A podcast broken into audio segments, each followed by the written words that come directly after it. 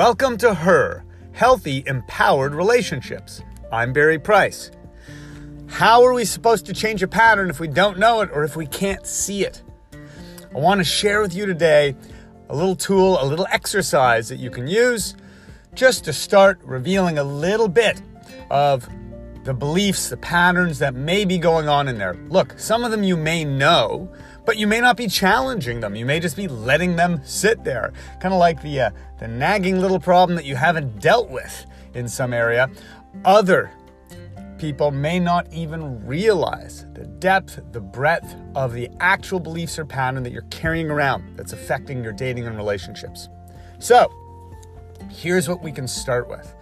What you're going to do, and you can either do this by uh, closing your eyes somewhere that it's safe for you to do so and just going through this internally. Uh, it can be even better written down on a piece of paper. Just start by getting into a centered kind of feeling place, like get out of your mental chatter and distraction about other things. Sometimes it helps just take a couple breaths that can get us out of thinking about work or what we have to do later or what just happened. And as we get into that place, we're just going to play a little fill in the blanks game. And the key here really is to write down or be honest with yourself about everything that pops into your mind. Our belief systems, our emotions, our psyche is so complex. It grabs and stores onto things that sometimes make no sense and that seem contradictory.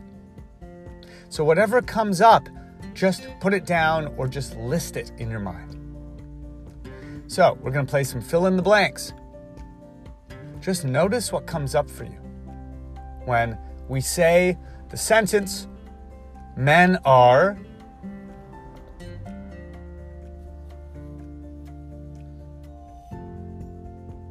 every time I get into a relationship, this happens.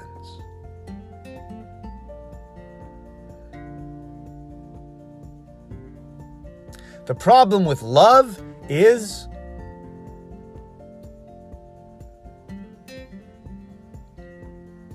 I just wish I could have a relationship that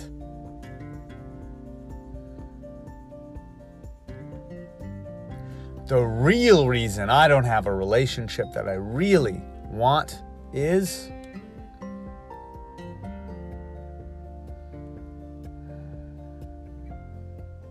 Now, we could go on and on this way, but the key is we're kind of asking these open ended questions because they're really statements. These are like belief statements, operating systems that we're going to approach dating men relationships with. And quite often we have what we intellectually know and what the heart has learned. And the two don't always agree. Like my client Melanie, who came in knowing that she wanted an equal partner, a full partner, a man who could really uh, contribute equally to a relationship in all ways emotionally, financially, spiritually, just really show up. But deep, deep down, the truth is, when she thought about a man being a full partner, her belief was there isn't one out there. That there aren't men who are capable of being all those things. You got to check deeper inside and just see whether your gut reaction is any different than what you wish it were. The reason so many of the people I talk to don't have the relationship they really want or aren't meeting the great person they really want to meet is because they're stopping at the surface level, stopping at the surface level of what they wish they believed. You know, a lot of affirmations are used by us when we are trying to convince ourselves of something we actually don't believe yet. We're trying to build up to certainty, build up to knowing. As Eckhart Tolle said in one of his recordings, Bill Gates no longer needs a post it note on his mirror saying, I am wealthy. So, just for a moment, understand that there could be a subconscious, conscious split between your real beliefs about men, love, relationships, dating, all of these different things that you may carry around within you that are visceral, emotional, or sometimes embodied reactions.